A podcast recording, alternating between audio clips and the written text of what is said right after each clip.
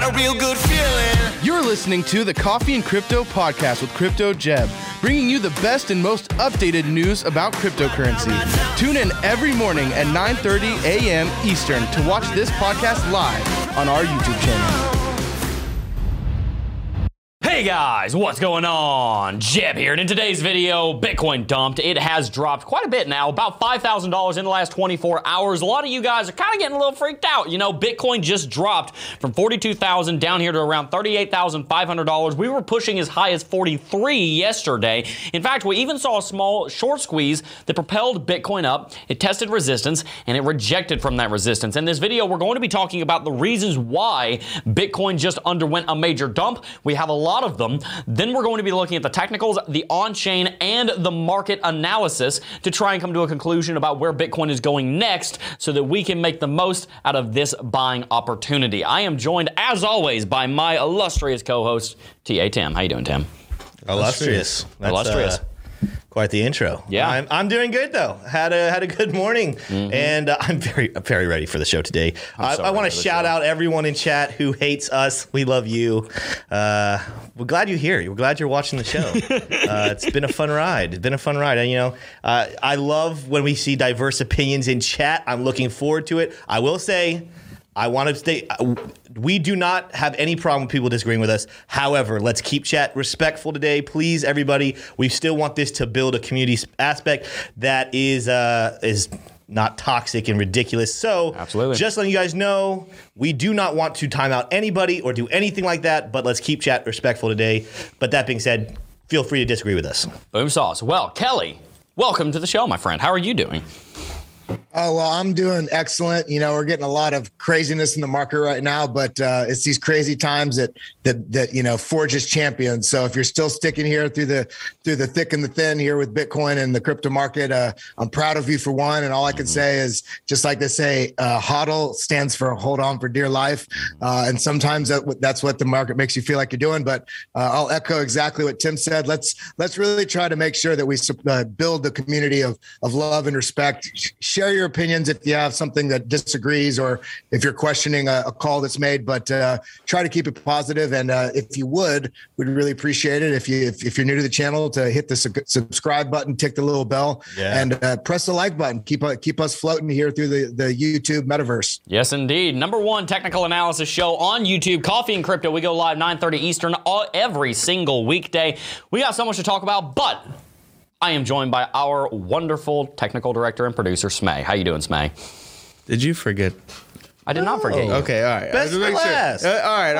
I just thought you, like, it sounded like you were about to move on and then you just remembered. No, I was just saying it's all right. It's all right. But I would like to take this opportunity right now because I am the winner of the trophy, guys. That's hilarious. I am the winner. Good job, Smash. Congratulations. Every single one of our grandmasters today, the names that are on the HODL Trophy. But we had some new ones. We had some people who upgraded their membership, so I want to make sure I'm getting everybody. So I'm right here, pulled up the page. Right here we have Tom Wilkes, Screwhead, Joshua Woodruff, Adam Rourke, Dennis Bizarca, Daniel Walton, Rick4962, Edward Hess, and Matt C. You guys are the illustrious grandmasters, and we love you guys. And also, little side note, guys. Why Bitcoin? Episode 4. This one, I have to say, this one is my favorite episode. Can we hear the name of it, or do we have to wait? Yeah, I'll tell you the name of it. Okay, what is it? I'll tell you the name of it. Why is it? The name of it is Why Bitcoin is Actually Good for the Environment.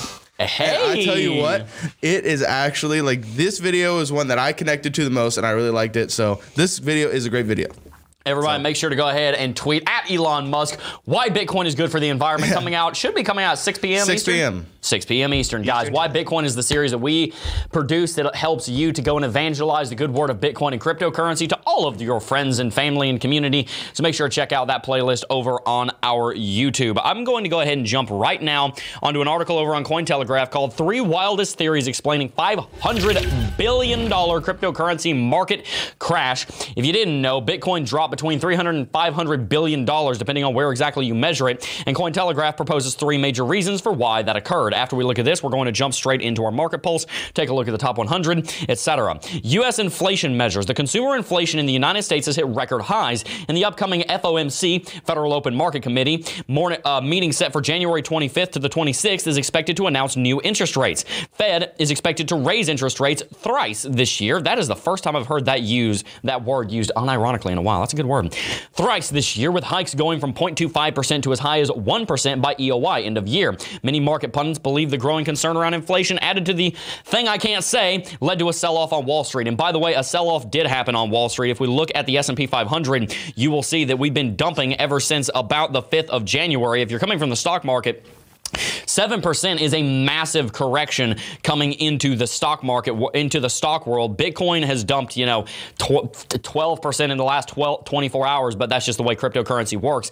Federal Reserve raising interest rates is a double-edged sword. One, it's a good thing because if the interest rates remain this low, it's going to allow inflation to continue running rampant, among other things. But the issue is whenever you start to raise interest rates, you run into the issue of it paralyzing and scaring the economy because it's harder to get money because your loans cost more to pay back. If you don't understand the way that this works, I'll break it down briefly and then we're going to keep moving on. The Federal Reserve has something called the federal funds rate. All the central banks and all banks around the country take Federal Reserve dollars and they pay the interest to the Federal Reserve. So the Federal Reserve basically sets the baseline interest rate that every single other major lending institution in the country uses. So they all have to add 2 or 3% on top of that to make profit off of their interest rate. So the banks are actually just a middleman for getting money from the Federal Reserve. So whenever they raise interest rates, it actually raises interest rates across the board, makes it harder to get money for loans, and that typically in the Keynesian economic model that we live under right now causes a little bit of economic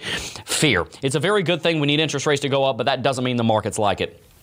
On another concern, we also see Bitcoin's growing market correlation with Wall Street. A lot of people are talking about how Bitcoin is decoupled from Wall Street. That is simply not true, at least at this moment. We're going to be looking at a couple of tweets. In fact, I'll just show you one right now. Over the last 24 hours, you can see Kevin Svensson here has posted what the SPX and Bitcoin are doing together. This is about the last 24 hours, They are running absolutely in parallel, perfectly in tandem right now. There is a lot of correlation coming in from the stock market that is leading, in my opinion, to this dump on Bitcoin. And then there's also this. Another theory that seems to have gained traction is a recent report from the Central Bank of Russia demanding a blanket ban on crypto mining and trading. We're not going to have time to go into this story today, but this is something that people are saying may have an impact on markets. And speaking of Russia, we don't go into politics on this channel, but everybody probably already knows about the situation on the Ukrainian border. That is not very helpful for the global markets. That has led to fear in the global markets. If you don't know what I'm talking about, this is not a political channel. You can look that up on your own, but there is some,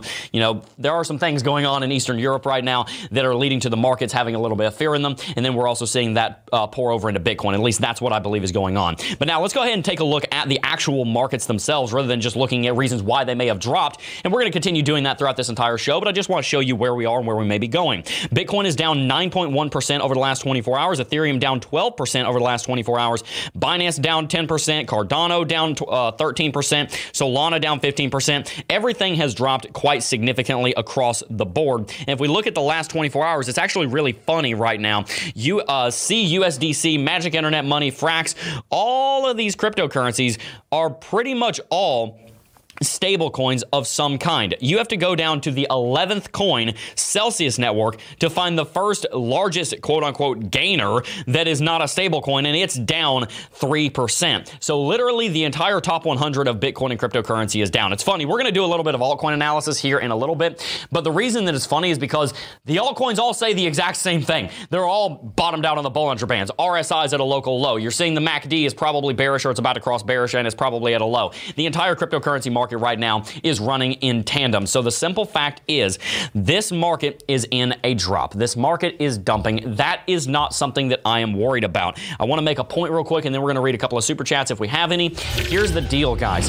Bitcoin dropping is not something that we should be scared of. Bitcoin dropping is something that we should actually be excited for. You might be thinking, Jeb, what in the world are you talking about? Why would I be excited that Bitcoin is dropping? Let me add something else to that. If you're angry about the fact that Bitcoin is dropping, or you're scared that Bitcoin is dropping, or you're heavily emotional that Bitcoin is dropping, first of all, I get it. I really do. I've been in the market for 5 years. I've witnessed some crazy drops in my time.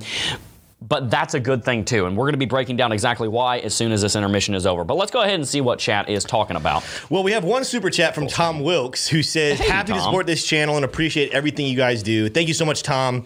As far as chat, as we mentioned, you got a lot of different opinions. I've seen different price predictions thrown out saying we're going down to 20,000, and someone here said 32,000. And this is definitely something we're going to talk about a little bit later on in the show with the options of what really could happen. Something I do want to point out, I cannot find where it is, but here's another question that we've been asking for a while, and I'm sure everyone in crypto is kind of getting to a point where they disagree, but they want to know what the answer to this question is. Jeb, what would you define a bear market versus a bull market? Sure. I saw an interesting opinion. I want to hear what you think about it. Absolutely. Someone said a bear market is when long-term hodlers start to sell. We're not seeing that, so therefore this is not a bear market. What are your thoughts about that take, and what are your thoughts about what you would define a bear market? That's a very good point. I think it's a little bit more broad than that, but I think you're definitely in the right direction on that. My definition of a bull market and a bear market is a prolonged period of contraction or expansion. And what I mean by contraction or expansion is investors coming in, investors and liquidity, so investors and money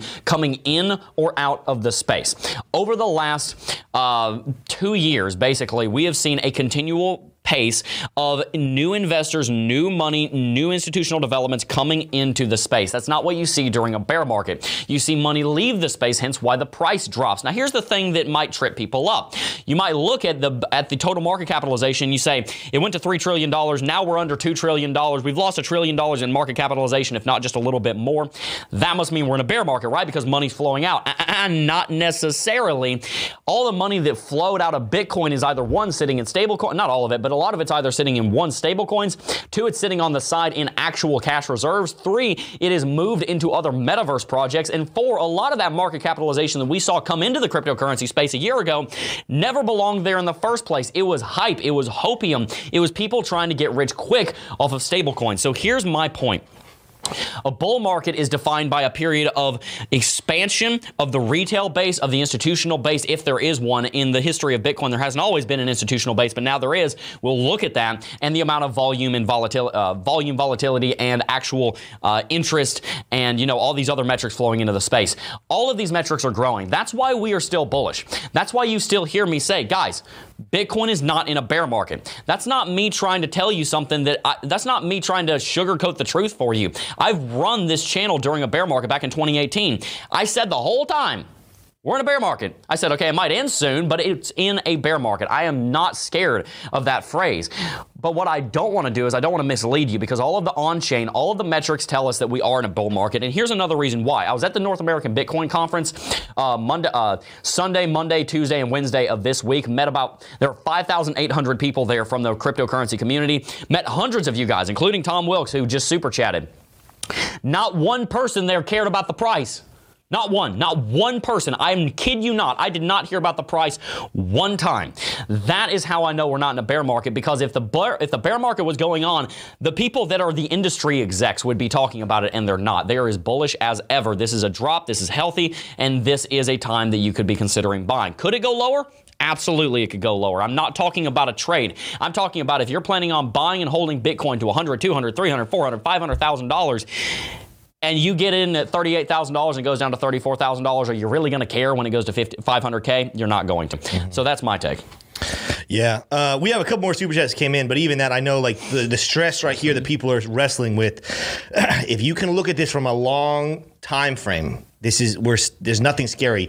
But again, I think a lot of people are looking here on the hourly charts, the 4-hourly charts. They're trading constantly, and they're very concerned. Like, man, like I'm down. Like my trading portfolio is in the red. Like if someone did leverage trading, they might be very close to being liquidated. They might be if they entered a long position. I know that's where there's a lot of fear. Yeah, there is. The good thing to remember is calm down, breathe, zoom out. Because you're in doubt right now, so I don't need to say if in doubt, zoom out. You're in doubt, zoom out, and breathe, recollect, and then make your decision. And if you still think we're in a bearish market, sell. If you think we're in a bear market, sell. We want you guys to decide for yourself what you want to do. Don't just listen because Jeb still thinks we're in a bull market, or I still think we're in a bull market, or Kelly or anyone else in chat. Inform yourself on what you think and then make your decision. So the other super chats we have, we'll read through a couple of them and then we'll jump into more Bitcoin. And today's a heavy Bitcoin day, so lots of it. The guy's name is F. All right. F said they manipulated the price lower so Turkey can get in at a good entry point. I don't know. I mean, I would need some evidence of that, but yeah. Maybe. I mean, you never know. There is manipulation. There is manipulation in the space. By the way, guys, if you're enjoying today's show, smash that like button. Thank you so much to the 3,000 people watching live. We come live at 9:30 Eastern every single day. Hit that like button and subscribe to the channel if you haven't already. Thank you so much. Mike Markle said, "I'm stressed." Who's one of our members? Said, "I'm stressed but blessed, and this feels like a good drop. I'm going to buy and stack." Thank you guys so much for sharing your outlook. Yep. As Ryan Utterback just said, "Calm, breathe, and buy." That's exactly what I think we ought to do right now. If you're holding long term, again, I'm not trying to say buy for a trade. We're going to get into whether it's going to go up or down in the next 2 days in a second. But as far as investing, I think now's a good time. You got a couple more here. Desert Crypto ETH said, "Don't trip, buy the dip, and hit the like." Don't trip, let's buy freaking go. Dip. There we go. Exactly, guys. Don't trip, buy the dip. Kelly, I want to bring you in for just a second, then we're going to get moving. What are your thoughts, my friend, on the sentiment of investors right now? Should people really be just staying calm and buying, or are we going into a bear market? Like, what's your opinion of where we are right now? Well, honestly, I think it's right in line with exactly what the entire premise of the Bitcoin space has been this last year, this last full bull cycle from having to now. The more and more, and we've said this before on the channel, the more and more we get larger institutional money and big money in the space, there is a bit more, I don't want to call it even manipulation, because I feel like that's such a selfish and I'm a victim sort of term. At the end of the day, and we've said this before, anytime we make a purchase or we make a sale ourselves, whether it's 0.01 Bitcoin or 100 Bitcoin, it doesn't matter your level, you're manipulating the market. And at the end of the day, everybody's in this market to make money on their investment or trade and make profits on their trades. So we need to get out of that victim mentality. And second, everybody says, "Oh, yeah." There's a few. I don't want to name names, but there's a few people in chat every day. They're like, "We've been in a bear market since November. Can't you see we're just in a bear market?" Well, at the end of the day, when you're looking at macro trends and midterm cycles, there are interim bearish trends that happen on a macro in a macro environment, and in all reality, when you're looking at a larger time frame, it's really just a pullback. And I really think what's happening right now, and I was speaking with Tim about this before the show, you know, and we've said this before, the price gets whipped both directions. You know, we're flushing out people, we're flushing out shorts. This last little run up that we had to 43K, everybody's so excited about.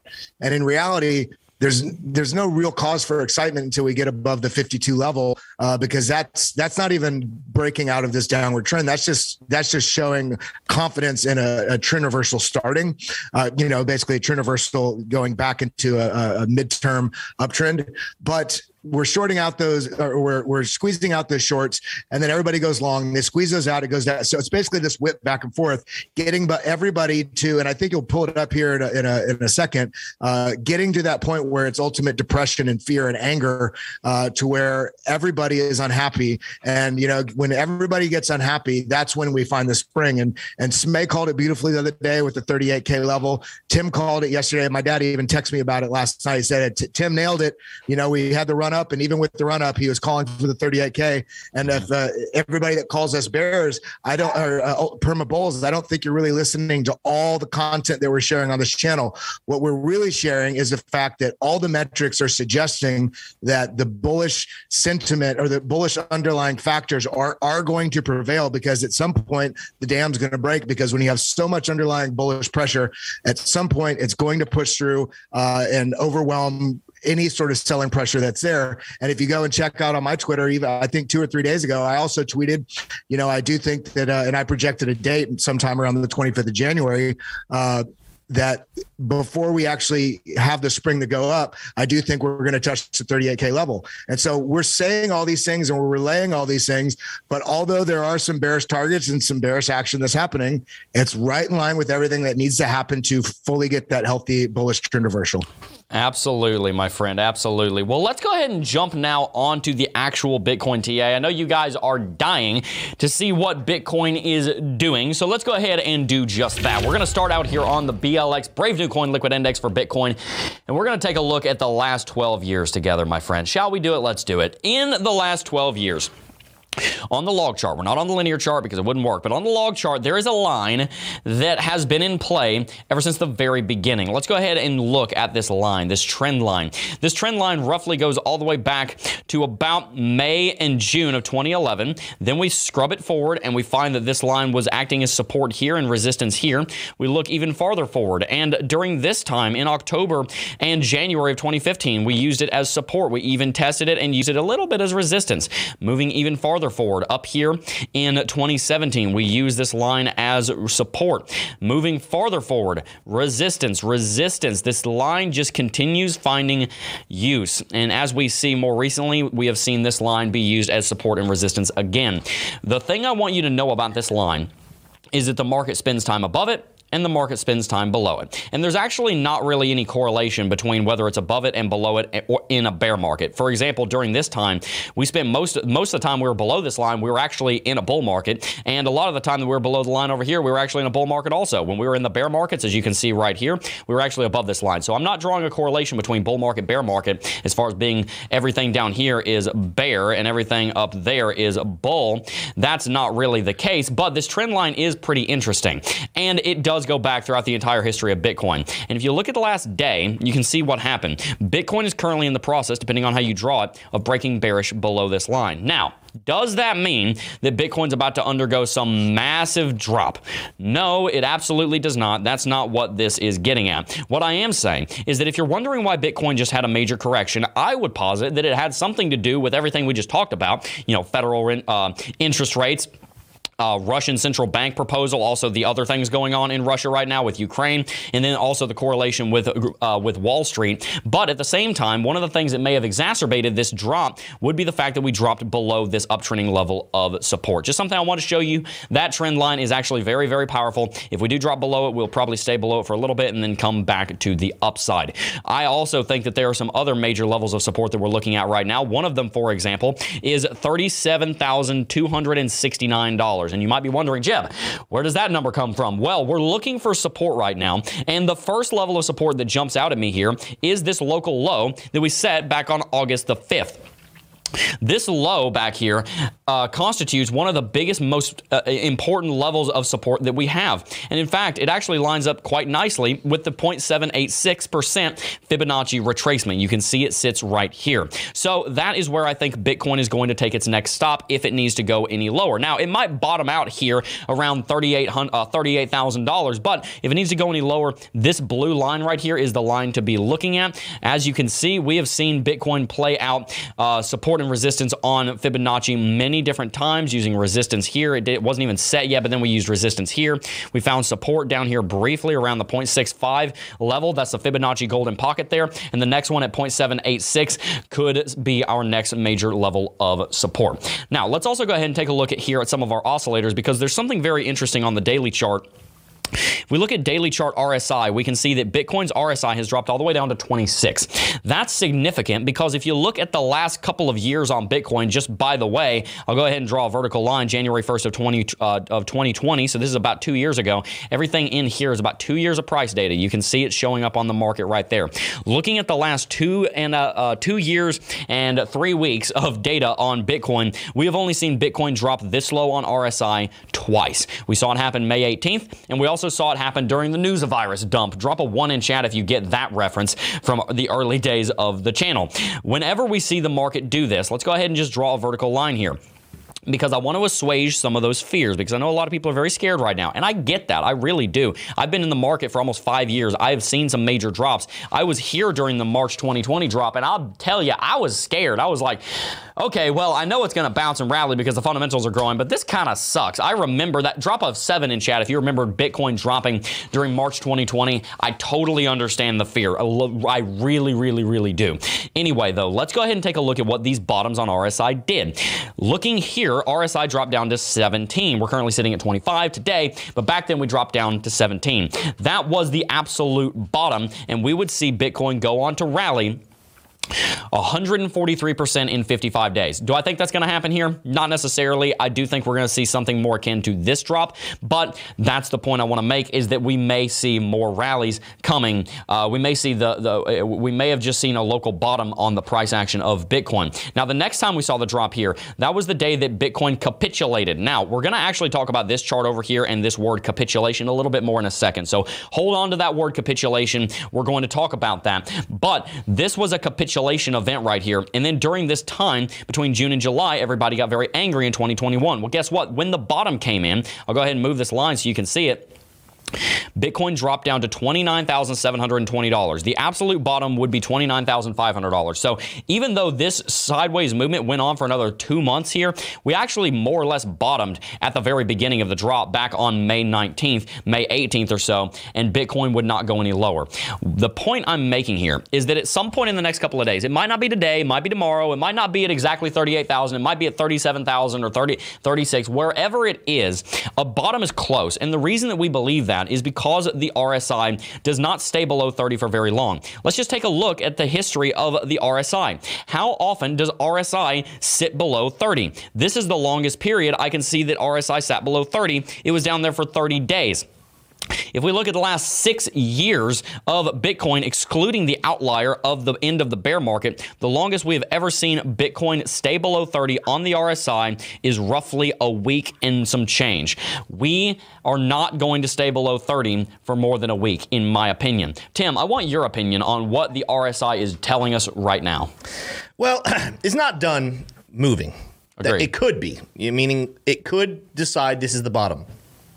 But until we see, like, I need to see today's daily candle close, but we are clearly sitting in bullish RSI divergence. We're also sitting in MACD bullish RSI divergence. Well, it wouldn't be MACD bullish RSI, MACD bullish divergence. I need to see things finish. However, you know, I'm sitting here just thinking, just trying to really rationalize and reason through people. There are people who hate technical analysis because ultimately that's what we're doing right now. We're looking at technical analysis. We're using it to read the market. Technical analysis says that Bitcoin should rally. Is it the end all be all? No, you have to use it with other things. On-chain metrics say that Bitcoin should rally. The news, in terms of manipulation happening, says that Bitcoin should rally. I'd say long-term news says it should rally. I can see why it dropped on the news front in the last couple of days. This is the thing, like right now, because there is FUD in the market. This is my thought right here that I have. The last time we came down and the whales manipulated and said it's time to rally was right at that 30,000. Technically, we dipped to 29, but in all reality, it was a very quick dip below 30,000 and then rallied. I think there's a chance, and I've said this before, that we could come all the way down to 31 in a very steep, very quick, very painful move to the downside that operates like a trampoline. The harder you come down, the more explosive you'll rally to the top. And that's what we're kind of working with right here. But this is the whole point, is that technicals scream rally. Whether it's today or tomorrow or a month from now, the technicals say that we are still setting up. We would have to do a lot to cancel out all the bullish technicals. The on-chain metrics, we would have to do a lot to cancel out all the bullish on-chain metrics. Mm-hmm. The concept of manipulation. I was talking with Smay about this on the way to the car, and I want at some point us to talk with Smay. He won the HODL trophy, so maybe he knows something we don't know. But I was telling him, we cannot ignore the details like we had a whale buy $2 billion worth of Bitcoin at $46,000. Now, did they do that to kind of show, to kind of almost continue their manipulation? Say, oh, we're buying right here. It's good. You know, we had another, 40,000 Bitcoin bought yesterday. they can bleed longer than the average retail investor. They can deal with the pain a little bit longer. That's so accurate. They can bleed a little longer than the average retail investor. But at the end of the day, they are still bleeding. Do you think that the person who just bought $2 billion worth at $46,000 or the whoever just bought 40,000 Bitcoin right at about $40,000, do you think that they want that price going all the way to $20,000? No, they do not. They want it to rally. And so this is exactly what we talked about yesterday, this depression phase, this, oh, all hope is gone. That's what happened yesterday. We had that quick rally with a spark of hope. Guys, we hit the bottom. We're rallying back up. No, we're not. We crashed, and now there's almost this depression, and it's probably actually a good thing for the long run that people are almost in this boat of like saying, I don't want to listen to anyone anymore. I don't care what you say. We're not going up. This is a bear market. We're going to the downside, blah, blah, blah, blah, blah, blah. That is exactly what those whales who are in pain right now, having bought in at 46 and at 42, are saying. We're waiting for that sentiment to set in. We're waiting for the hope to die, and when that hope dies, that's when we pounce and we rally the upside. So whether we go all the way down to 30,000 and go extremely, not only retail is in pain, but the whales are in pain, or whether we bounce now, I think the bounce is coming. And I think the RSI, like I said, we would have to drop below 30 for the bullish metrics I'm seeing on the RSI and everything else to cancel out and turn bearish. You guys know what I'm doing right now with my portfolio? Because a lot of people are wondering or speculating about what I'm feeling right now. Would you like to know what I feel? I feel that I wish I had more cash reserves on the side so I could buy the freaking dip.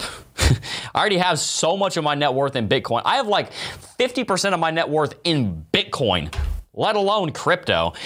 I wish I had more cash on the side. Everybody's like, I bet Jeb's scared, or I bet Jeb's this, or I bet Jeb's that. No, I want to buy more, dude. Guys, I need you to understand this. This is so important. Look, this just makes me so excited. The hair on my neck just stood up. Whenever Bitcoin drops, I don't get freaked out. Look, 70% of people that are in cryptocurrency got in the last 12 months. That means 70% of the people watching the show have probably been in the last 12 months. Take it from somebody who's been here for 4.5 years since July of 2017. I have witnessed drops. I watched Bitcoin drop 50% in a day. A day. And yeah, was I scared? I absolutely was. You know what I also did? I bought the dip. I bought Ethereum down at $140. I bought Bitcoin at $4,500 because I was scared, but I also know the fact of the matter is when the fundamentals grow, the price will follow, and it might take a matter of years, but if you're willing to wait, if you're willing to be patient, if you're willing to have the right entrepreneurial mindset, the right investor's mindset, it is a formula. It is a mathematical equation you can become a millionaire in cryptocurrency. It is a simple fact that you can achieve financial sovereignty and that you can use that to live a purpose-driven life. It is not a matter of luck. It is not a matter of picking the right altcoin. It is a matter of buying the dips, holding, and not freaking out when everybody else is. Warren Buffett says, buy the blood on the streets, even if it's your own blood. And we're all bleeding right now. All of our portfolios are down. Believe me, mine's down a lot right now. I'm not looking at it because I don't want to look at it and say, oh, I'm down X, Y, Z amount and say, oh, that's kind of scary. The best thing I would encourage you to do in this situation, don't even look at your portfolio unless you actually are in a swing trade or something. I'm talking about your investing portfolio. Don't even look at your investing portfolio. And then if you have cash reserves on the side that you've been sitting on to buy the dip, do it. You know when most of the billionaires in the last 15 years have been made? They've been made right here. Let me just show you exactly where the most of the billionaires of the last couple of decades have been made. Right here. Excuse me, not right there. Let's go back out a little bit to 2018. Most of the billionaires around right now were made right here when the traditional markets, the stock markets, dropped 55%. You think 50% in crypto is scary? Try 50% in the stock markets. People will lose their freaking mind. And by the way, we saw a double top in the stock market. Then we saw the market go and set a lower low. This had everybody back in the 2000s thinking the entire global economy was going to collapse and we were going to go into a massive bear market. Does that sound familiar? I think it does. Let's take a look at Bitcoin. We have a double top right here. We're not even setting a lower low, and everybody's already thinking, oh, we're going to go into a bear market. But what they don't understand is that the fundamentals drive the price. The price doesn't drive the fundamentals. So here's my point. My point is when the market crashes like this, billionaires are made. They buy cheap real estate. They buy cheap stocks. They buy cheap, companies. They buy cheap everything. And you know how they were able to do that? Because they got $100 million sitting on the side. You might not have $100 million, but I bet you got $100. I bet you got $10. I bet you got $500 that you can use to make the most out of it. Come back in 3 years, watch it double because you invested in a project that's changing the way that humans do finance, and that project is called Bitcoin. Smay, I would love to hear your thoughts, Mr. Hodl Trophy winner. What do you think right now? Well, first of all, I want to say this. If you're a trader right now and you're really, really down on your trade and that, that's scaring you, hey, that's a part of trading. It sucks. And that's just part of it, right? I will say this though. If you're scared because your investment portfolio is so down right now, and you're cringing, you can't everything Jeb just said is going in one ear out the other, and you're just, oh, this is terrifying, then you probably invested too much. Yeah. You invested your rent. You invested your car payment. Don't do that. How many times do people have to tell you, do not do that? Okay, that is a huge part of it. Of how, Jeb, did you invest too much? No. Okay, are you scared? Nope. Okay, so that's an important thing to think about, right? First and foremost, right? I can still pay my bills, all right? Nope. I can still pay my bills, so we're good. I can pay my bills. Guys, here's the deal, right? Ultimately, we went down to 38. We were at 43, right? If you bought in at 69, you're still probably not happy. You weren't happy when we were at 43. Right? None of this price movement right now is anything I'm scared of because ultimately it doesn't matter in the grand scheme of things. Yeah. Now if you're a trader, right? This is where you have to be strategic. You have to know what you're doing because I jumped into a dot trade that went horribly wrong, and Well, I want to correct you real quick. Yes.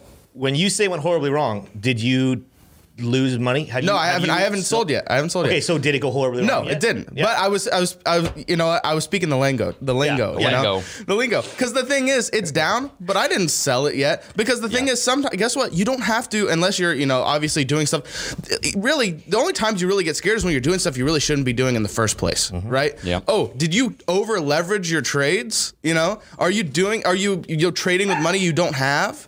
When you start dealing with those kind of issues, then reevaluate what you're doing in the first place, because if you can't just let a trade ride, if you can't just let your investment portfolio ride, then you need to reevaluate what you're doing wrong in the first place. Because guys, here's the deal: how many times have we been right here? And this is not even bad. We're around 38. That was all-time high a year ago. We're not even down that bad. Like, we're literally down. We're not down that bad. We're not down bad. We're not down bad. But how many times we've been worse off than this? And how many times do the bears have to be proven wrong? Guys, seriously. And I get it. There is difference in looking at the short term, looking at the long term, and I understand that. But I'm saying overall, how many times do the bears have to be proven wrong before you guys stop getting scared? Mm-hmm. Right? So understand that ultimately what you need to do in moments like this is reevaluate why you're scared. Did you overinvest? Did you, so on. And then make those changes that you need to do for the next time. Throughout pretty much all, and Kelly, I want you to be able to speak, but pretty much throughout all of Bitcoin's history, anyone who invested 3 years ago, basically at any point in Bitcoin's history, is in profit. Think about that. If you held for 3 years and you bought at literally just about any point, even if you bought, I think this might be the only example where this doesn't apply, but even if you bought at $20,000 on December 18th, 2017, about 3 years later, you were breaking even because Bitcoin was back at $20,000. If you hold for 3 years, I don't really care where you buy, you're going to be in profit. It's basically a guarantee. Nothing's a guarantee, but it's about as close as you can get. Kelly, what's up? I just wanted to say, echoing what Smay said, at the end of the day, when we're so zoomed in on the daily chart or the 4 hour or the 1 minute or whatever ridiculous metric you're looking at, not looking at the macro setup of chart of Bitcoin, then when you zoom out, you realize that any dip along the way is literally just like looking at any product, whether you're at a store or anywhere, any asset in history. It's essentially it's on sale. So at the end of the day, the stock to flow you know, the supply to flow ratio is going down over time. There's more people coming into the market. So at the end of the day, anytime that there is a dip, unless you bought, you know, just above that or, you know, wherever that dip is, just as you just said, all you've got to do is hold. You don't get wrecked until you sell in the red. So you can only say you're wrecked if you're selling at a loss. And at the end of the day, Bitcoin's not something or anything you're going to invest in or trade. You shouldn't sell at a loss, especially when the metrics in terms of the overarching setup of especially this asset class in Bitcoin, it's up and to the right for the basically the majority of the rest of history. So there's no real reason to be worried right now, except for needing something immediately and not just being a little bit patient, because the more patience you have, the more profits you're going to have. One final thing on that, and then we're going to talk about some of the short-term technicals, because I know you guys are wondering where we're going, but I wanted to lay a foundation of long-term perspective before we got to the short-term technicals, because there are obviously bearish components here.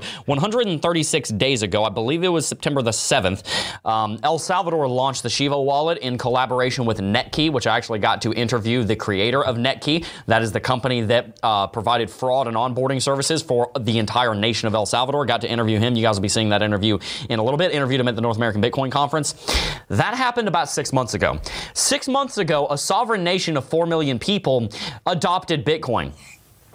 And Bitcoin is down 27% from the price when that happened. Could Bitcoin potentially be undervalued right now? Could Bitcoin potentially be in a good buying opportunity? Well, historically speaking, if Bitcoin follows through with what it's done historically, looking at RSI, looking at stock to flow, looking at stochastics, looking at Bollinger Bands, looking at on-chain metrics, looking at retail inflows, looking at retail and investor inflows and outflows, looking at all these different metrics, it is a categorical yes. Now is a great buying opportunity for the investor. I need to make sure I'm clear on that, because I have been saying for a long time that it's a good time to buy. I've been saying that for 4.5 years, actually, because if you go 3 years, you're going to be in profit. That's the history of Bitcoin. Is now a good time to buy if you're a trader and you're going to be in for 12 hours or 3 days or a month? Maybe not. We're going to talk about that. If you're an investor, as I am, anytime is a good time to buy Bitcoin. Let's go ahead and look at the daily chart here and do a little bit of technical analysis. As you can see, there has been some bearish volume coming into play over the last few days. Bitcoin has dropped, as you already know. If we look down here on the hourly chart, let's do a little bit of analysis on how exactly this took place. Yesterday, we saw Bitcoin actually going through something called a short squeeze. If we come down here to the 4-hourly over on coinglass.com/liquidation data, we can see that about $69 million, nice worth of shorts, got liquidated yesterday, and that caused a small bump in the price, or it actually correlated with a small bump in the price, about $1,500. From there, Bitcoin rejected from the trend line that we showed you right here. We showed this trend line on stream yesterday. Bitcoin rejected from it, started to push to the downside, and then what happened? I'll tell you exactly what happened. A lot of people went long because they saw, oh, okay, the shorts are opening. The shorts are getting liquidated. That means we must be going into a rally. Bitcoin is moving to the upside. We saw buy signal on Luxalgo and all these things. So a lot of people went into a long position on a bunch of leverage. A lot of people went into long positions on 10x, 25x, 100x, so that they had a 1%, 4%, 10% liquidation price. And then guess what happened? When they went into the long trade too early, the market dropped, and we saw in the span of 4 hours, $200 million liquidated, $353 million liquidated. Then we also saw $158 million liquidated. We saw in total yesterday a little over $500 million in longs getting liquidated. And the reason those longs were there in the first place was because people went long too early. So the takeaway from this, guys, is that if you're a trader, be very prudent in the trades that you make, because this was too early to go into a long position. Even in yesterday's video, what we talked about was, yes, Bitcoin looks bullish, but we need to see more confirmation. I talked about how I want to see Bitcoin go into an uptrend for like 7 days. I want to see Bitcoin be in a strong confirmed uptrend for a while, build some actual uptrending movement, because at the end of the day, we hadn't even broken our local high at $44,000. We were only rallied to $43,400. So when we enter longs in positions like this, what ends up happening is that if the market drops, we get liquidated because we didn't wait for confirmation. Don't try and buy the exact bottom like right here. Buy like right here. And yeah, you're going to miss out on some of your gains, but at the end of the day, you're going to actually have a much better time in this market because you're not going to get liquidated. And by the way, another tip is that if you don't have a winning track record of a couple hundred trades at least, I would actually say over 1,000 trades, it's a bad idea to be using leverage. Kelly can tell you all about that. I will let him tell that story another time. He's told it many times on stream. Now, I also want to show you another chart over here, Wall Street cheat sheet. That's a very fun word to say, Wall Street cheat sheet. I like that. Psychology of a market cycle. I'm sure you've seen this chart before, but you might not know what it means. There are a number of different things in the market sentiment, a number of different feelings in the market sentiment, and they go about like this. Whenever the market is in a major rally, we see people start to feel hope. Okay. No, actually, they start by saying, oh, I can't believe this. There's no way this rally is going to succeed. This rally is just, it's a bull trap. It's going to rally a little bit and then it's going to dump. And then you see hope. A recovery is possible. Okay, maybe we are going to go to the upside. That's what you see happen there. Then optimism. This rally is real. Then we see belief. Time to get fully invested, which notice how the time that everybody says, let's get fully invested, you're already over half of the way up. That's why we need to shift ourselves from like right here over just a little bit, buy a little earlier, sell a little earlier, and not get caught buying green and selling red. Thrill, euphoria, that's what you see at the top. That's the blow-off top area. We saw that at $69,000. Then we get into complacency. We just need to cool off for the next rally. People say, okay, Bitcoin just needs to chill a little bit and we'll be fine. Then we see anxiety. Where was the anxiety? A lot of people were anxious back over here during this time because they're worried that this was going to happen, and it did. That's kind of the way it goes. Now, looking at this, then we see denial. My investments are in great companies. They will come back. This is a fact, and denial isn't necessarily saying that your investments will come back is not necessarily a bad thing. They will, but that doesn't mean the drop is over. Then we see panic. Oh crap, everybody is selling. I need to get out. Why would you get out down here? This is what everybody wants to do. Everybody, look at, let me just show you the weekly chart. Let's just, weekly chart has all the answers for literally if you need an answer in Bitcoin, go to the weekly chart, zoom out, boom, up and to the right. That's the entire history of crypto, just to be clear. Excuse me, not of crypto, of Bitcoin anyway. Whenever people want to sell, a lot of times they want to sell down here, they want to sell right here, they want to sell right here, and they want to sell right here.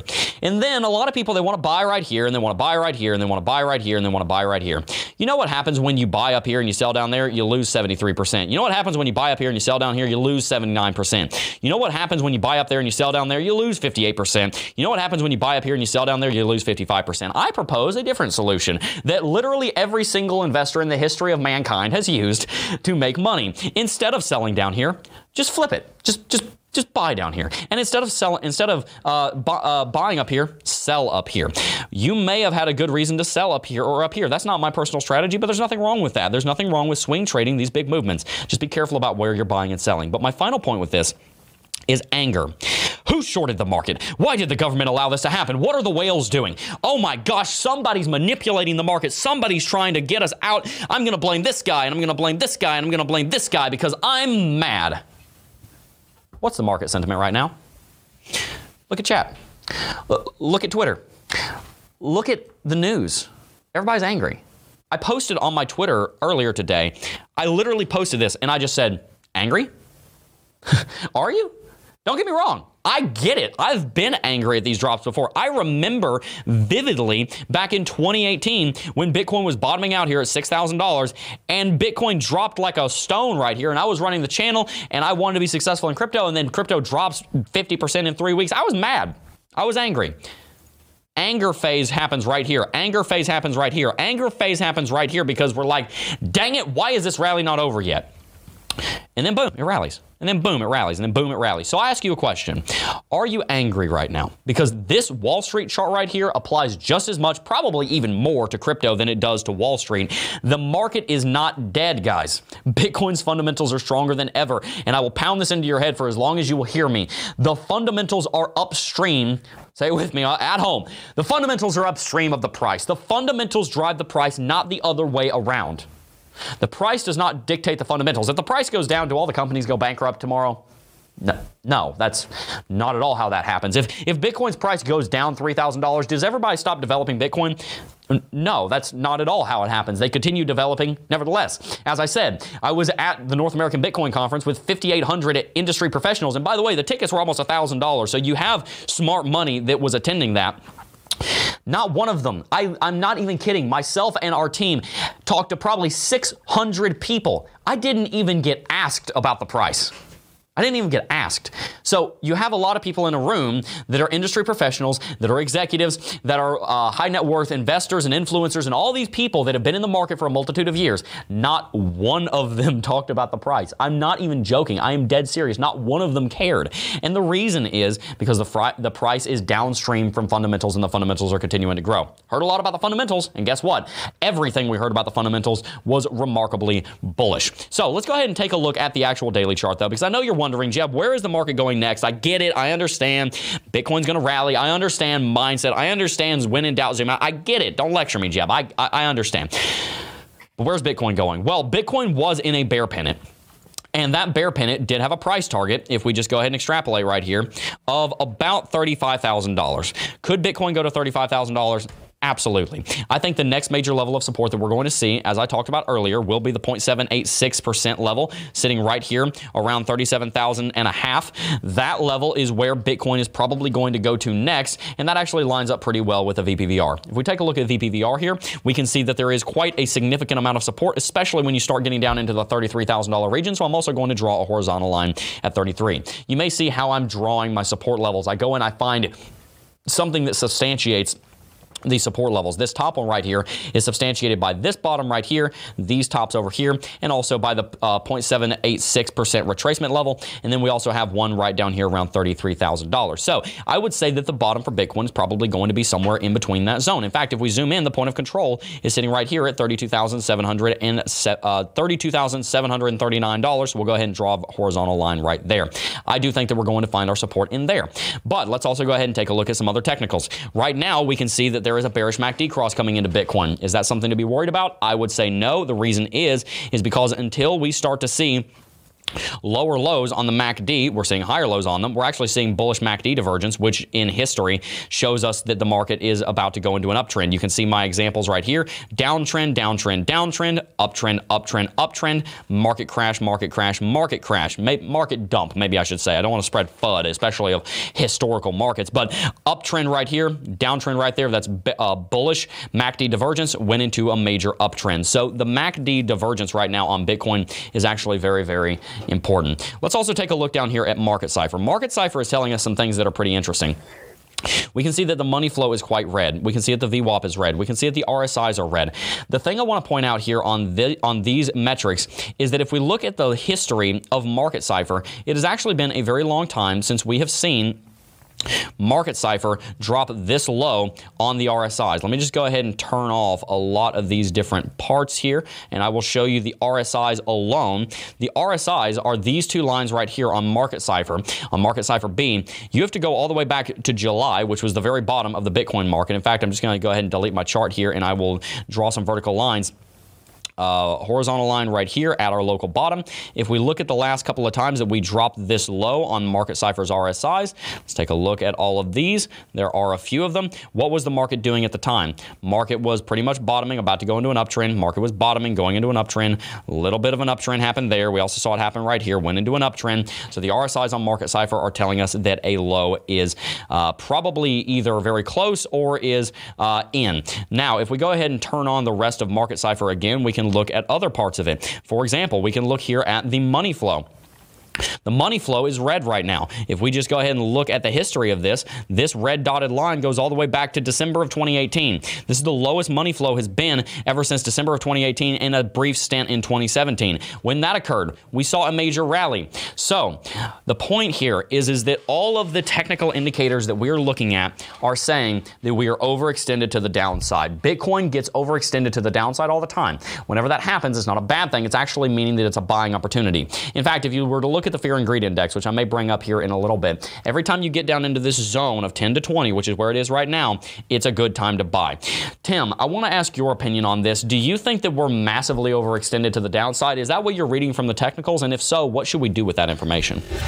Well, so the question is, I'm going to correct the question. It doesn't matter what I think ultimately. And I know that's funny because I always say, well, I think it doesn't matter what I think. I'm not the composite man. I am not a whale.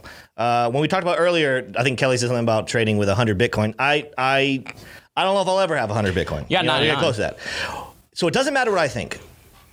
The TA thinks we're overextended. Yep. The on-chain metrics think we're overextended. I know a lot of bears don't think we're overextended, but there's a lot of max pain. And the fact that people are sitting here feeling nauseous, feeling like they're going to be sick because of the price of Bitcoin, says that we're oversold and overextended. So again, everyone needs to look at these charts and decide for themselves. If you think there's more room to go down, okay, that's fine. Plan on it. Operate that way. But that's not what the charts say. So it's just very clear, like, hey, like, is sentiment still going that way, or are the charts actually going to start being real? Are the charts going to start flowing? And I want to just be real for a second and say, I get the frustration. If you guys don't think that we get frustrated when the TA says one thing and the price continues to do another thing, that is frustrating. TA is not perfect. I don't think anywhere in any history have I heard any technical analyst say that technical analysis is 100% perfect every single time. In the same way, if you know how to count cards when you're playing blackjack in Vegas, you don't know every single card that's about to be flipped. But the better you are at it, the better the probability you see, the more games you'll win. In the same way, technical analysis is not perfect, but it gives you a higher probability of calling bottoms and tops. And so that's why I continue to follow it. So it doesn't matter what I think. The TA does think, though, we are overextended on almost every single metric. So here's my opinion, guys. I think, and I'll just kind of wrap this up into a bow, and then we're going to go on to some on-chain metrics. I think right now, Bitcoin's local bottom is going to be somewhere in between, and I'm not saying this is the absolute bottom. To be honest with you, we could go all the way back down to $30,000 with where we are right now. I know that's scary. It wouldn't necessarily be a bad thing. It would actually mean that we would have a great buying opportunity. I think the local bottom for Bitcoin is going to be somewhere between $33,000 and $37,000. There are a multitude of different places it could happen. I do think that it's going to happen at some point in there. Now, there is, for example, a downtrend right here. Actually, it's on the linear chart. I'll have to show you guys that a little bit later, but there are a bunch of different levels of support sitting in here between $33,000 and $37,000. I do think that we're going to have a little bit of a bounce, and we're probably going to have a local bottom here. As far as whether Bitcoin's going to go into an uptrend from there, or if Bitcoin's going to have a local bottom and then bounce down to $30,000, that's yet to be determined. We don't really have enough information to make that judgment, but I do think what we're going to see happen is a small bounce over the next couple of days, and I actually do think we're going to drop down here into the mid-30s, around 35 or so. Would you agree with that, Tim? Say your bottom number one more time. I think that we're going to see a local bottom, not necessarily the major overarching downtrend bottom, but the local bottom in between $33,000 and $37,000. I think we're going to have a small bounce right now and then another drop, because I do think that there's enough volume in the market. I think a lot of people haven't been shaken out yet. That's what we're going to see happen. Can I say something real quick? Sure. I always have to warm up my voice for some reason every time I get on the camera. But guys, listen, I hope it goes to 30,000. You know why? You know why? And I'm making a little stink face at you guys. I hope we go down to 30,000. You know why? You know why? Because also, like, I know there's a lot of people in chat saying, gosh, this is a bear market. And say it is. Let's just for argument in. I'm happy about that. You know why I'm happy about that? Because I didn't invest too much, which means I'm going to have some cash on the side, which means I'm going to buy this dip. And it's like getting in a time machine. So instead of saying, oh, man, I wish I bought in at 30,000. Now I actually have an opportunity to do it. Absolutely. So how exciting is that? So, you know, like, ultimately, I love it because people think that it's getting at us to say, no, you guys are wrong. This is a bear market. It's all over. It's like, say it is a bear market. Who cares? We're going to go, heck, we go all the way down to, you know, wherever number. It's like getting in a time machine. I can buy up again because we know, guess what, didn't change. The one thing that didn't change, the candlesticks changed. You know, those went up and down. You know, the lines changed. The technical analysis changed.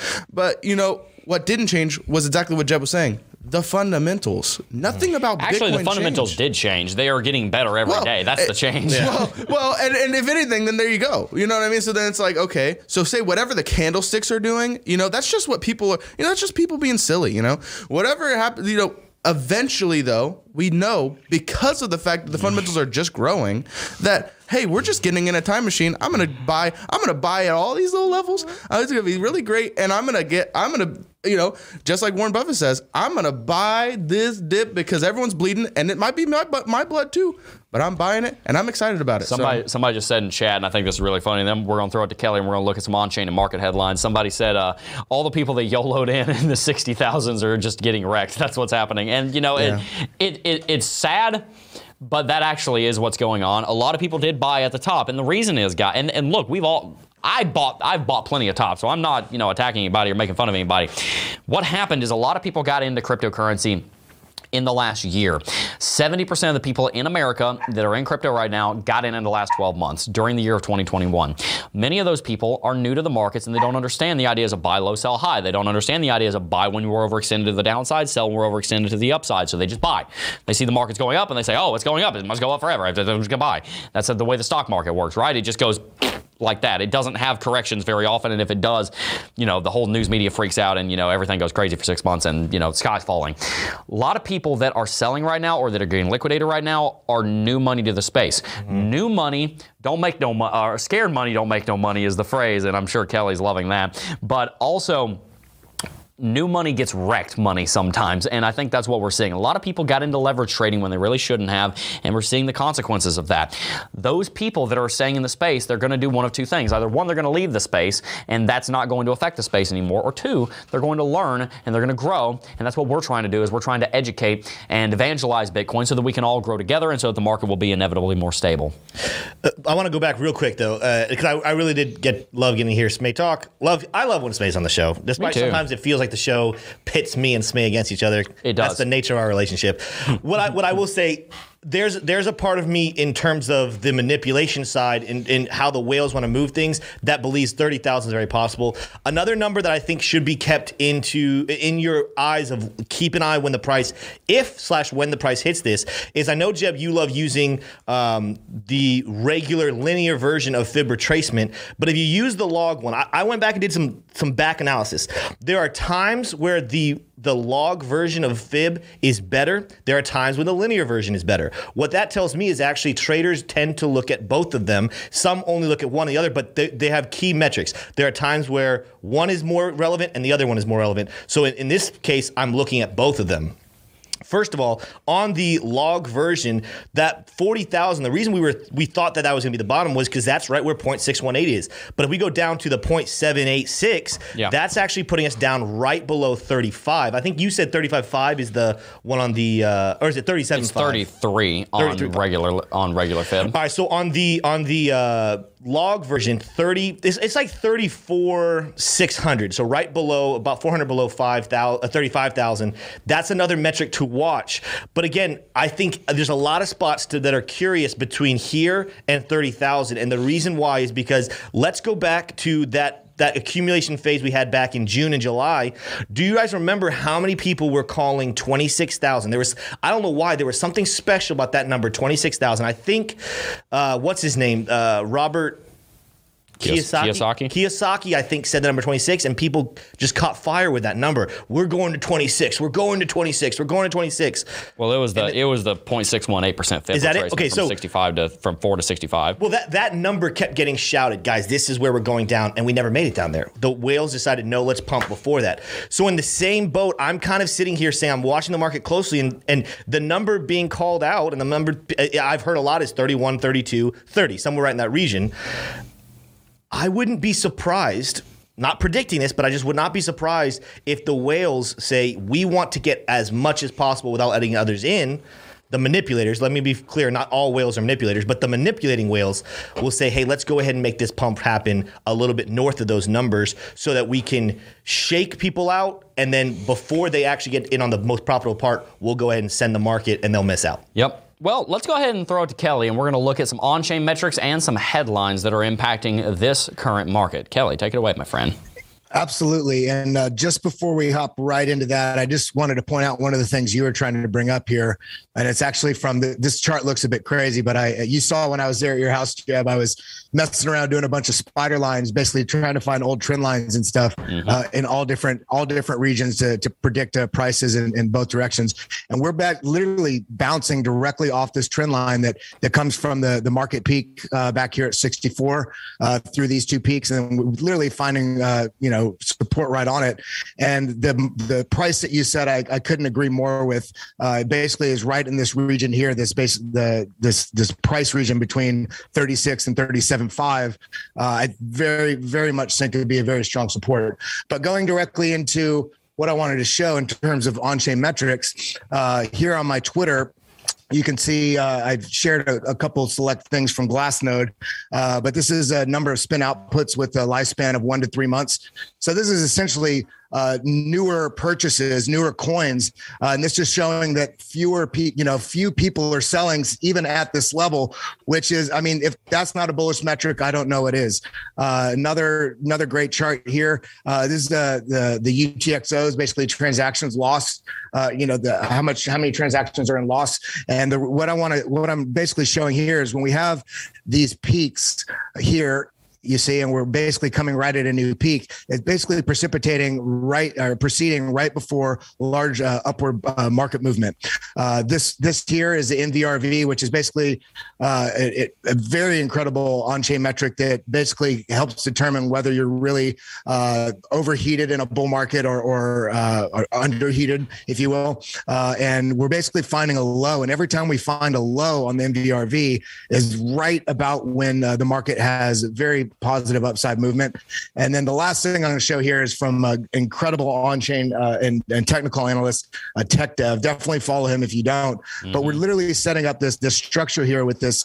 Essentially, it's almost like an Elliott wave sort of structure format for an uptrend continuation pattern. And essentially, people that are saying that we're in a bear market, you can see this doesn't designate a price number, but the only thing that is designated here with this dip, upward move, the second dip is higher than the first dip. And that this first dip in this sort of pattern would be this here would be essentially the May dump that came down to the $29,000 level. Mm-hmm. So hitting those targets that you mentioned before in the technical analysis, the 30, anywhere from honestly 35 to 37 is well above still that 29K level. So that's definitely still very bullish. This is an interesting metric I found from Ga on Twitter. And this basically is showing the Bitcoin price action as it relates to the estimated levered ratio. And this position right here, this would be the dump down to 29K. This is essentially showing a dropping in estimated leverage ratio, which is very similar to right here, as you can see. And as this climbs up, it's literally as if it's setting up to get everybody flushed out with the short liquidations that go into basically setting up that full bullish spring. Now, in terms of headlines, and you covered this briefly, but we've had over $700 million in liquidations. And this is an optimistic thing in terms of when we're trying to figure out where we're at in terms of a downtrend and when that downtrend is going to come to a conclusion. It's when all of the basically the sentiment and the options and derivatives and, perpetual swaps and all these sorts of things get exhausted and the sell pressure can't overpower the buy pressure. And in this case, we're getting squashed a little lower, but the fact that the price is still holding well above that 29K level is absolutely a bullish indicator. This is an interesting article, and we're a little short on time. So this is basically just restating all the things that we were talking about in terms of the bullish on-chain metrics. And essentially the mining difficulty is still coming up to near all-time highs and pressing new all-time highs. And when miner difficulty is very high, it's showing a lot of different, basically a huge number of miners are competing for transactions, and miners only compete for transactions when it's profitable to mine. And it's only profitable to mine when basically it's a bullish setup. When the profits are going down, miners aren't making as much revenue. So miners start turning off their mining rigs. So this is miners showing that we're still in a bearish metric, and hash rate as well. Hash rate tends to drive price or basically follow it or lead it very closely. And we're still pushing up to new all-time highs. And this article, I'll leave this for you guys here. You guys can go find this on Finbold. And this is basically talking about it's actually incredibly bullish for the market to have these volatility swings and having the bottom not fall out from under us. It's showing a huge amount of not stability, but stability in sentiment about the relevance of this asset class, which is an incredibly long-term bullish metric. And the last thing that I'll share is the fact that one of the things, and I mentioned this earlier, one of the tweets I had about 3 or 4 days ago was that I very well could see the price going down to 38K, 37K level and springing from there. And I was calling for around the 25th, and people asked me why the 25th.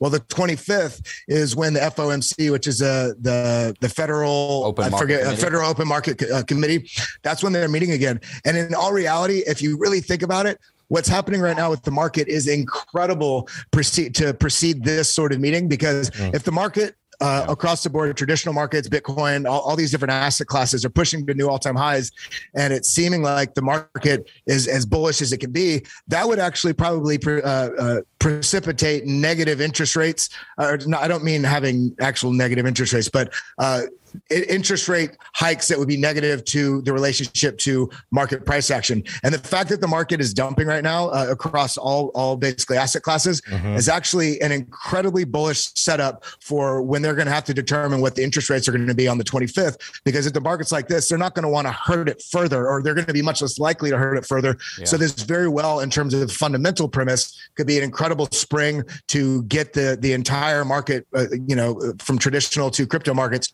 across the board, that spring that we're looking for. Yeah. And so those are the things that I'm seeing, and I'm curious to hear your thoughts about how that's tying into what's going on right now, and what's going on with all this. Absolutely. I mean, there's a lot of traditional pressure coming into the market right now. We're looking at, as you said, the Federal Open Market Committee having a meeting about interest rates. We're looking at quantitative easing being tapered. We're looking at the fact that there is geopolitical uncertainty in Eastern Europe right now, which has already caused drops in traditional markets. We're seeing a correlation between traditional markets and crypto markets, and we're also seeing the rise of the new thing I can't say on YouTube, which has caused some fear in the market as well. So there's a lot of FUD in the market: fear, uncertainty, and doubt. It is our job as a channel to evangelize Bitcoin and to make sure that you guys are not fearful, that you're not uncertain, and that you're not doubting unless you have a very good reason to be. And that's what we're trying to do. By the way, guys, we're about to read a bunch of our super chats. We've had so many. Thank you guys so much. But I do just first want to bring you a word from our sponsor, iTrust Capital. If you guys don't know what iTrust Capital is, it is a company that allows you to invest in Bitcoin and cryptocurrencies through your IRA, your retirement account.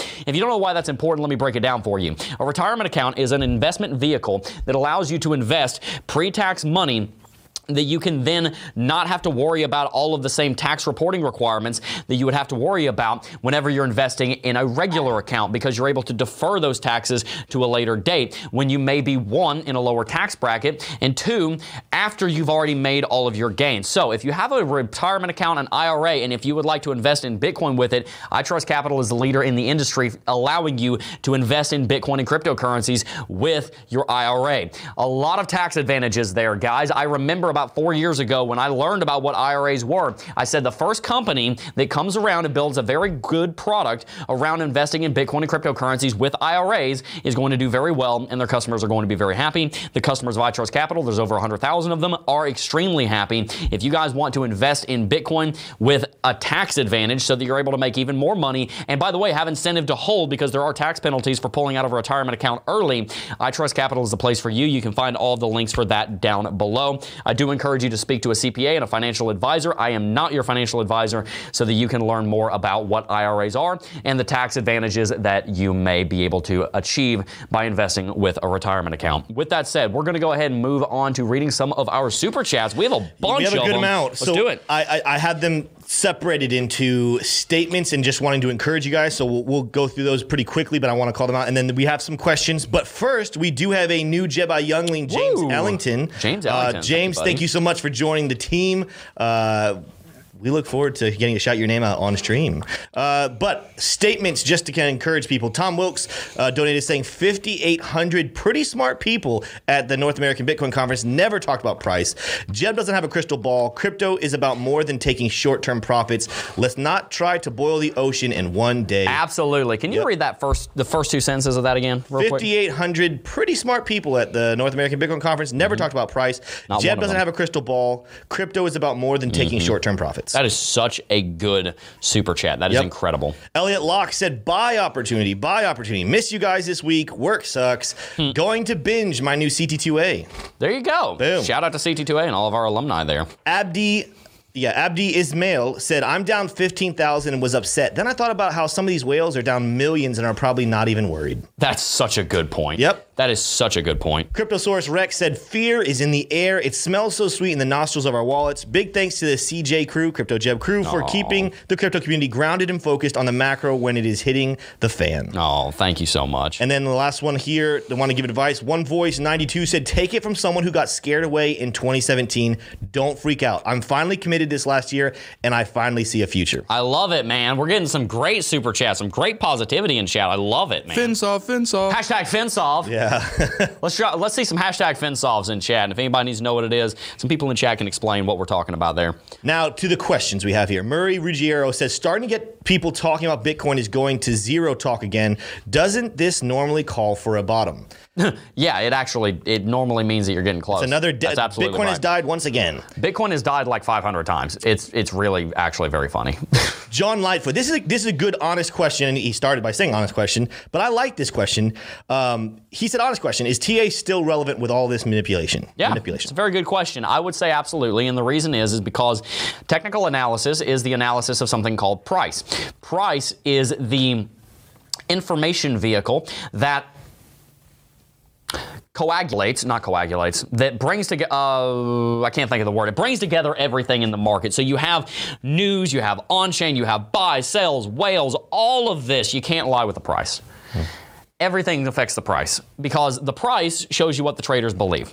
The entire point of reading markets and trying to predict what markets are going to do is understanding what the markets are going to do by understanding what impacts the markets. The traders impact the markets. What impact the traders? The news and the on-chain. That's how this all ties together. Technical analysis is the analysis of price action. Price action is the super highway of information in a market.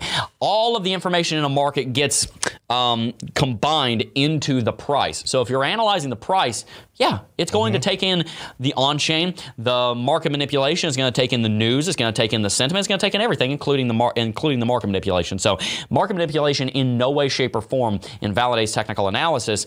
It simply is another factor that you have to keep in mind. Yeah. You know, I was thinking about the other day in the sports world. Have any of you guys seen the movie Moneyball? Moneyball is like, it's all about when baseball, I'm not a big baseball fan, but when baseball teams started analyzing metrics and numbers to pick their players. Guess what? Every single team in the MLB right now uses those metrics. Yep. But it was a huge thing that people were like, that's so dumb. That's fake. It doesn't work. Is it perfect? No. That team did it. They didn't win the championship the first year. It took a couple years before they won it, but it boosted them tremendously in the rankings. And why, Tim, why are we talking about sports right now? And I'll realize you don't like that. It's the same thing with technical analysis. If you think learning technical analysis will be the end all be all and you'll be 100% perfect in everything you ever do, that's not true. But the point is that unless you have time to study and to go invest and to go interview every single person that ever buys a stock or anything, technical analysis is your best shot at making the best calls possible. That's why it's still relevant and why you need to use it. Thank you so much, Ben Newman. Amalgamation is the word you're looking for. That's absolutely right. Sorry, Kelly, go ahead. Yeah, I wanted to make one comment too about a comment that I saw, and actually several comments repeating the same sort of thought or question in chat earlier, and that was in regards to, you brought up earlier the graphic showing the direct correlation between traditional markets and Bitcoin. And people say, isn't Bitcoin supposed to be a hedge against this? Isn't it supposed to be a hedge against inflation? Isn't it supposed to be a hedge against the traditional markets? Well, the answer here is that absolutely, and I think it will become that. But part of the process in all this is allowing the underlying psychology of people and how they're relating their investments and their assets when they're committing them to the crypto market, especially big investments, big smart money. They're still looking at this with, like, for instance, if tech stocks are dropping, they're also starting to become a little more adverse or pulling out or cautionary on Bitcoin, because that's only because the sentiment and understanding of this asset class hasn't fully taken full effect yet. And over the period of time, as people become more comfortable and understand this, and that the metrics of Bitcoin specifically outweigh all the metrics you could combine in any other asset class or any other niche market in the world. When people start realizing that, and it will take some time to do so, we will start to see that decoupling from traditional markets as we all hope would happen sooner, but will take time. Yeah, absolutely, guys. We just got to remember, we're still in a young market. It's a very, very, very young market. So young. We had a couple more super chats trying to get through them. JB said, Jeb, I've been DCAing into Bitcoin since April of 2021 and now have 0.25 Bitcoin. However, I'm now well below my contribution level. Mm-hmm. Should I sit on my hands? You are in the perfect place for dollar cost averaging because if you're I love this question so much, actually. And the reason I love this question so much is because if you are well below your average entry price, the whole phrase dollar cost averaging, the point of it is to bring your average cost of your dollar entry down, right? So if your average entry is at $50,000, let's say you have $100,000 and your average entry is at $50,000. So you have 2 Bitcoin. If you buy one more Bitcoin, actually, let's just say you buy 2 more Bitcoin down at $40,000, then you split the difference and your average entry price just became $45,000. That makes sense? Mm. Because it brings your average entry price down. So we're not in a bear market, but we are in a major downtrend. Dollar cost averaging is actually much more effective in a bear market or a downtrend than it is in a bull market. Because if you're buying every Friday and it's going down, then you're dragging your average entry price down. If, on the other hand, you're in a bull market or in a major uptrend in your dollar cost averaging, your average entry price is going up. So you actually want to be, dollar cost averaging is actually the most effective in a downtrend or in a bear market. I would rather somebody, if somebody's only going to do it in one market, I would rather somebody dollar cost average in a bear market than a bull market. So no, absolutely not. That now is the time to be dollar cost averaging. I love that question so much. Ethan Phillips said, what are your guys' opinions on what it would take to start a rally if everyone is already scared of the interest rates rising? It's going to take, it's going to take acceptance. It's going to take people accepting, okay, there's a drop going on, and letting go. And just saying, all right, look, whatever happens, happens. I'm just going to hodl. That is what I think it's going to take. That's what it always takes. And we're going to end up seeing that happen eventually. People are going to end up saying, okay, fine. I won't sell. I've already sold. You know, the thing is, when you go lower on the price level, eventually you knock out everybody who's ever going to get out.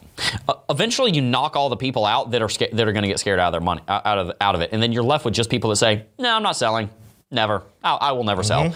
And then by the way, once you get low enough, then this happens. There's not as many people that can sell, so you see less selling pressure. And then as it goes lower, you see more and more people wanting to buy, and the buying pressure goes up. And eventually, you pass at a critical mass, and then you have a rally. And that's how it starts. And we have not seen that happen yet, but we're going to see it happen soon, I do believe, based on the fact of the fundamentals, because people invest. Not trade, people invest based off of fundamentals, and there is quite a lot of investment going on right now.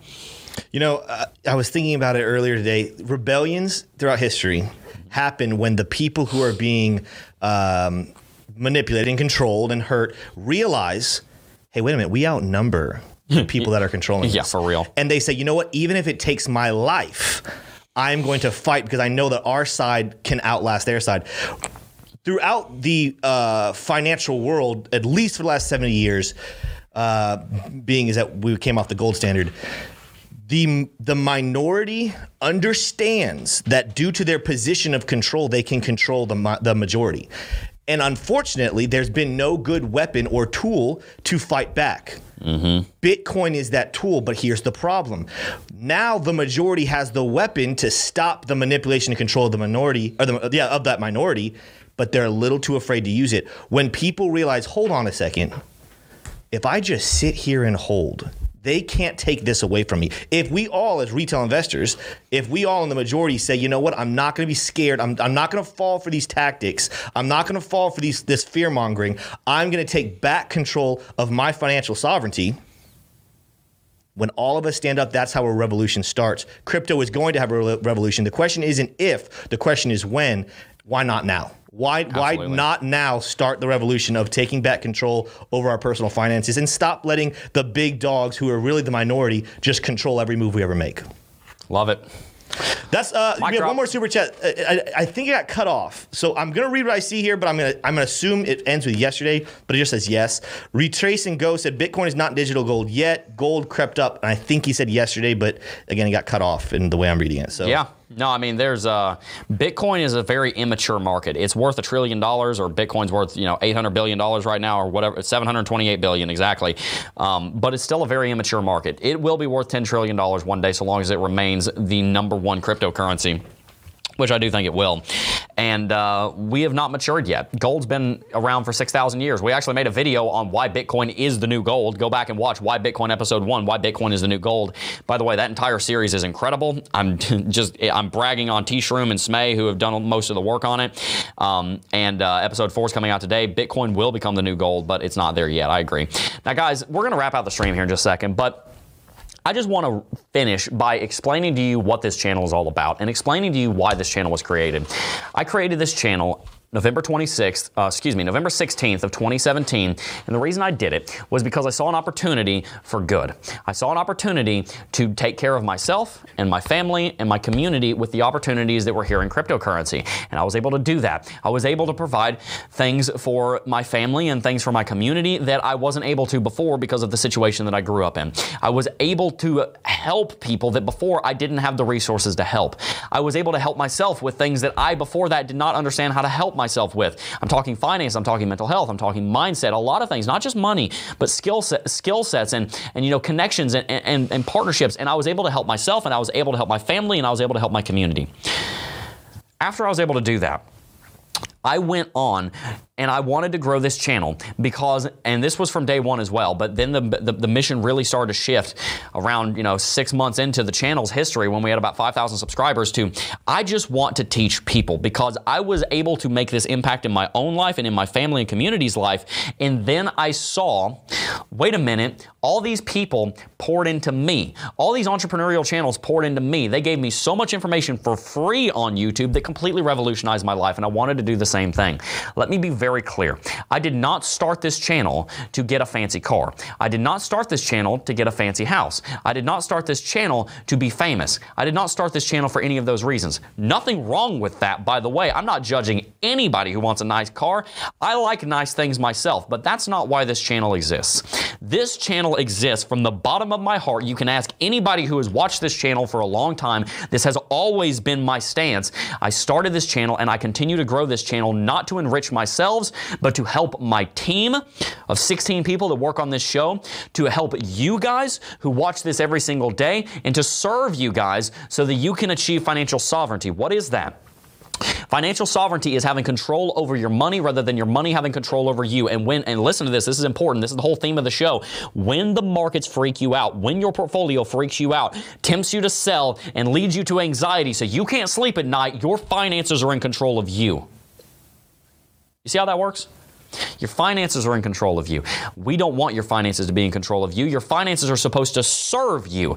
You're supposed to have sovereignty over your finances. You are supposed to not be the servant of your finances. You're supposed to be the master of your finances. You're not supposed to be scared of your money. You're not supposed to be fearful that you're not going to be able to provide for your family when your dad's in the hospital, or when your kid wants to go to college, or when you want to donate to a ministry that helps kids or mentor kids or takes care of kids that are being trafficked or something. When you have a passion, a calling on your heart, and you want to be able to financially provide for that, I want you to be able to do that. That's what we're about.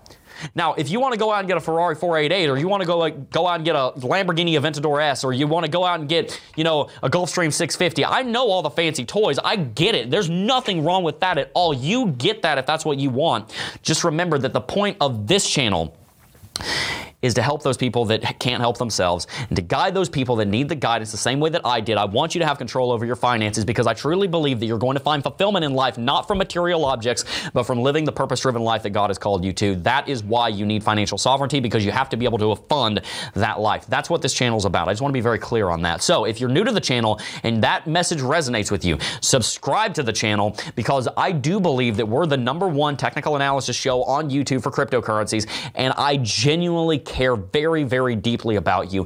And I had such a great time at the North American Bitcoin Conference because I got to meet each one of you. I met like 250 of you guys. I met a father and son named Raymond. Both of them are named Raymond. I met a woman named Chris. I met a guy named Guy. I met a dude named George. Not Cryptos R Us, another subscriber named George. I met a guy named Dan who was a magician and showed me all kinds of stuff. I met so many people. In fact, I think Dan did a super chat. I care about you guys, and I care about you deeply. I care about you so much that there are so many times that I have forfeited things that I wanted off camera, and I don't talk about it that much because I don't want to go out and brag. That's not what I'm trying to do. But there are plenty of times where I've said, you know what, I'm not going to get this thing for myself. I'm not going to do this trip. I'm not going to do X, Y, and Z because that would not be in service to you guys. I care about you. I really do. I love you. I want you to succeed. That is my heart. That is the heart of our team. If that message resonates with you, subscribe to the channel and follow us on our social media at Crypto Jeb. We're all over the place. That's all we got for you today. Tim, do you have any final thoughts before we wrap it out? That's it. I just echo everything he just said. That is the heart of this team. And if you come in, I promise you, come in every single day, you'll never see us go against what he just said. Amen to that. If you enjoyed today's video, hit that like button. If you dislike the video, dislike it twice so we know you really hated the video. Before I go, though, guys, I do just first want to thank each and every single last one of you for watching, as always. And I will see you guys in the next video. Peace. Oh, I got a real good feeling. Got a real good feeling. Like there is. We hope you enjoyed listening to the Coffee and Crypto Podcast. Tune in every day at 9:30 a.m. Eastern to watch live on YouTube. Follow us on our social media accounts at Crypto Jeb. And lastly, we want to thank you for supporting us here at McAfee Media.